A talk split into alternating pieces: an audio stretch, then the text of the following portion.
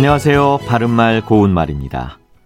사람들과 이야기를 할 때 듣는 사람이 아무 반응도 안 하면 말하는 사람은 기분이 썩 좋지는 않습니다. 그런데 이야기를 듣는 사람이 옆에서 맞아 맞아라고 하며 반응을 하면 더 신이 나서 얘기를 하게 되지요. 이처럼 남의 말에 덩달아 호응하거나 동의하는 일을 두고 맞장구라고 하는데 대개 뒤에 동사 치다를 써서 맞장구를 치다와 같이 표현합니다. 이 맞장구와 비슷한 뜻을 가진 표현으로 곁장구와 맞장당 같은 것도 있습니다. 맞장구는 긍정적인 의미로 많이 쓰이는데 반해서 부정적인 의미로 쓰이는 것으로 곁방망이라는 표현도 있습니다. 곁방망이에서 곁은 겨 밑에 티읕 받침을 쓰는 것으로 원래는 남이 방망이를 두드릴 때 옆에서 따라 두드리는 방망이를 뜻합니다.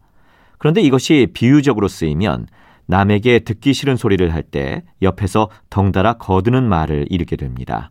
예를 들어서 시어머니 잔소리보다 시누이의 곁방망이가 더 듣기 싫다 이렇게 말할 수 있죠.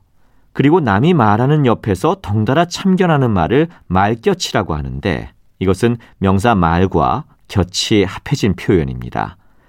관용구 말곁을 달다는 남이 말하는 옆에서 덩달아 말하다를 뜻하고 아버지가 말할 때마다 어머니도 말곁을 달았다. 이처럼 씁니다.